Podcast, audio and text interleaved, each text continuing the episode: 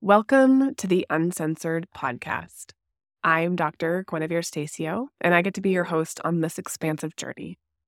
I'm a life and business liberation coach, entrepreneur, author, speaker, past competitive gymnast, and recovering checklist obsessed, people pleasing control freak. Together, we will peel back the layers and learn how to access our inner wisdom.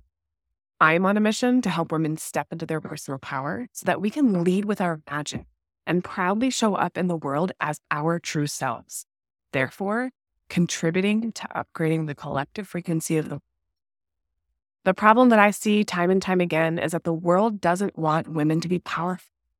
Society has trained us to believe that we should fit in, keep our heads down, and fall in line. But the truth is, women were meant to hold the power. We are the creatrixes of the world, designed to create life. We have forgotten just how powerful the female body is and what it's capable mm-hmm. of. And I'm here to remind you and activate the powerful woman within. Join me for solo deep dives and sisterhood connections that will stretch you to the edges of your being with each episode.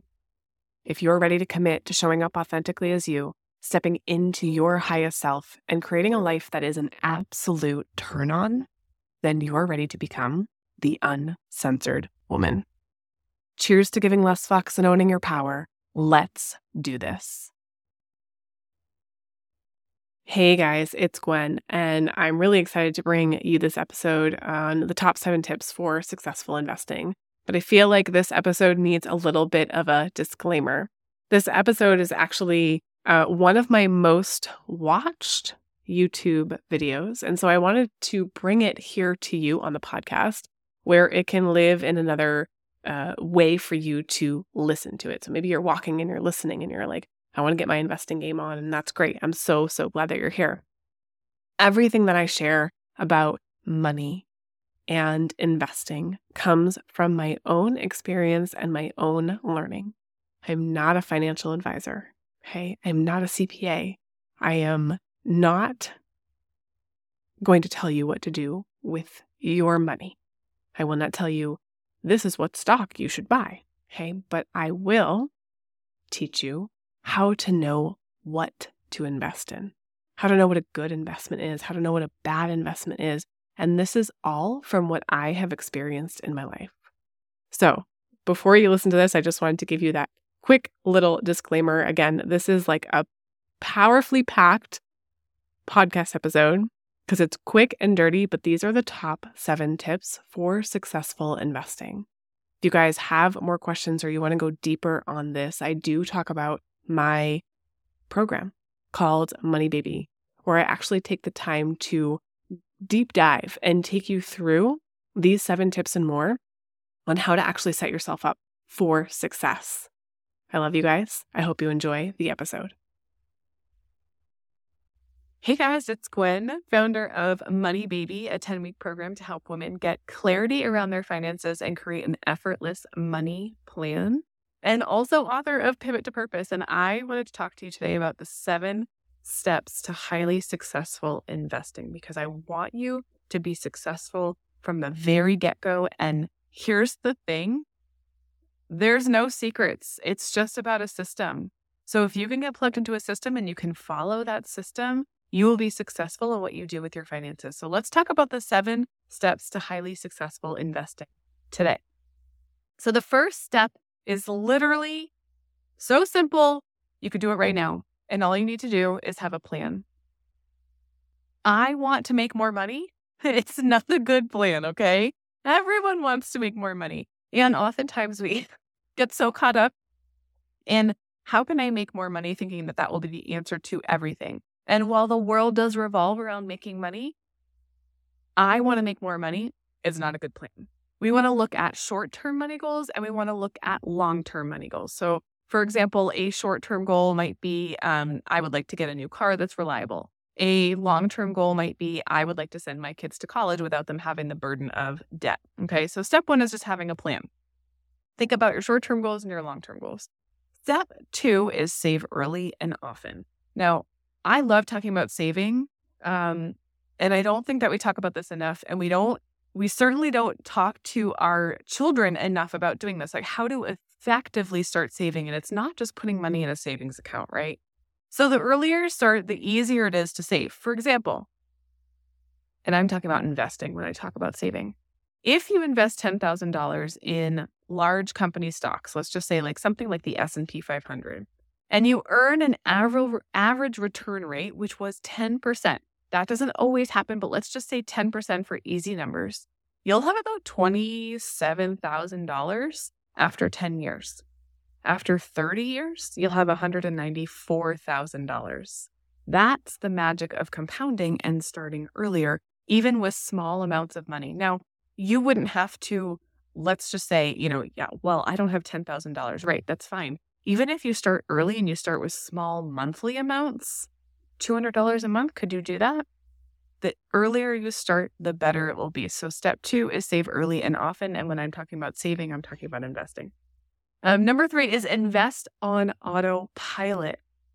Make it automatic, you guys. This is the beauty of being able to do this is that your plan is now effortless, right? So a fixed amount invested regularly ensures that you buy more shares when they're cheaper and fewer shares when they're more expensive. We want to maximize our costs and not have to pay more than we have to. If you make it automatic and have auto withdrawals going into your investment accounts and then having that amount actually go towards an investment that you choose based on what you learn is a good, effective, low cost um, investment. And then you'll be set on autopilot. So, number three is invest on autopilot. Um, number four, I just kind of talked about this a little bit, but it's keep your costs low.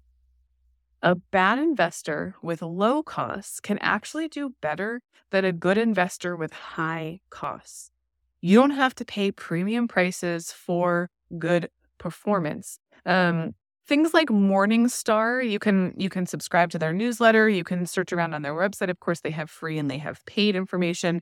Um, but Morningstar lists more than 1,500 exchange traded funds. That's an ETF with expense ratios of 0.5% or less. You don't think 1% is a big number until you see how it's affecting your investments and your costs. So we want to really keep those costs low. Keep your costs low. Your money plan will be effective in the long run.